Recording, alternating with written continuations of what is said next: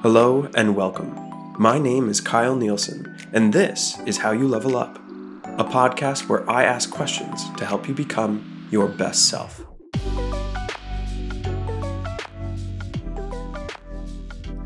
Today we ask, what is a BATNA? First off, BATNA is an acronym. It stands for Best Alternative to Negotiated Agreement. And we've been talking about negotiation a lot recently, so it's time we cover BATNA. Your BATNA is the course of action you will take if the current negotiation fails. Best alternative to negotiated agreement. And if an agreement cannot be made, you'll go with your BATNA. Knowing your BATNA is important in negotiations as it gives you leverage and helps you determine whether or not to accept a proposed agreement. Let's say you're negotiating with a potential employer over salary.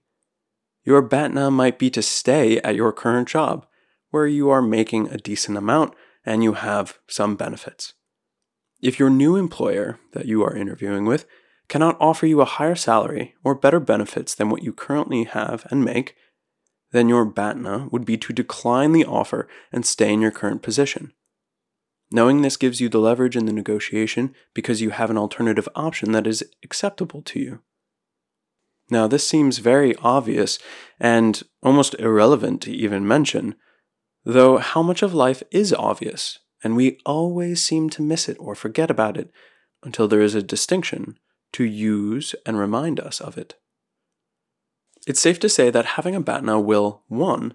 help you set realistic goals, because knowing your BATNA can help you determine what you actually need to achieve from the negotiation, rather than what you might want.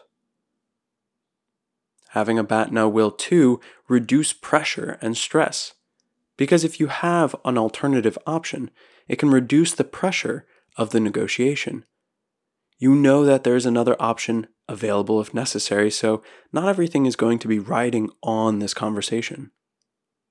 And having a BATNA will 3 prevent accepting unfavorable terms. Because with a BATNA, you're less likely to accept unfavorable or unacceptable terms when you know there's an alternative available. You have options, and options create space for you to maneuver in life.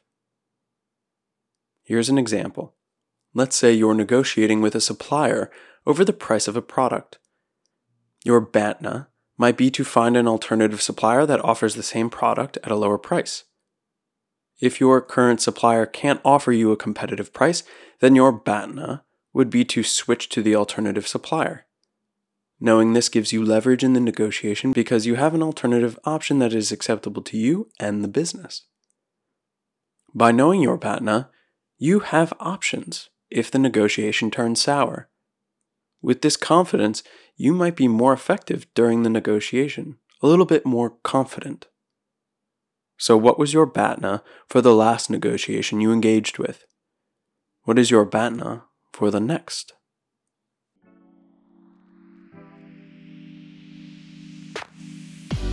Thank you for listening to another episode. If you're enjoying the show, open up the app you're listening to this on and hit the like or subscribe button and give a five star rating at least twice a week, you'll find a new episode asking you a new question so you can strengthen your emotional independence, improve your communication skills, and upgrade your personal philosophy. So if there's a question you'd like me to dive into next, send it to any of these social media accounts connected in the show notes here. This is all about how you level up.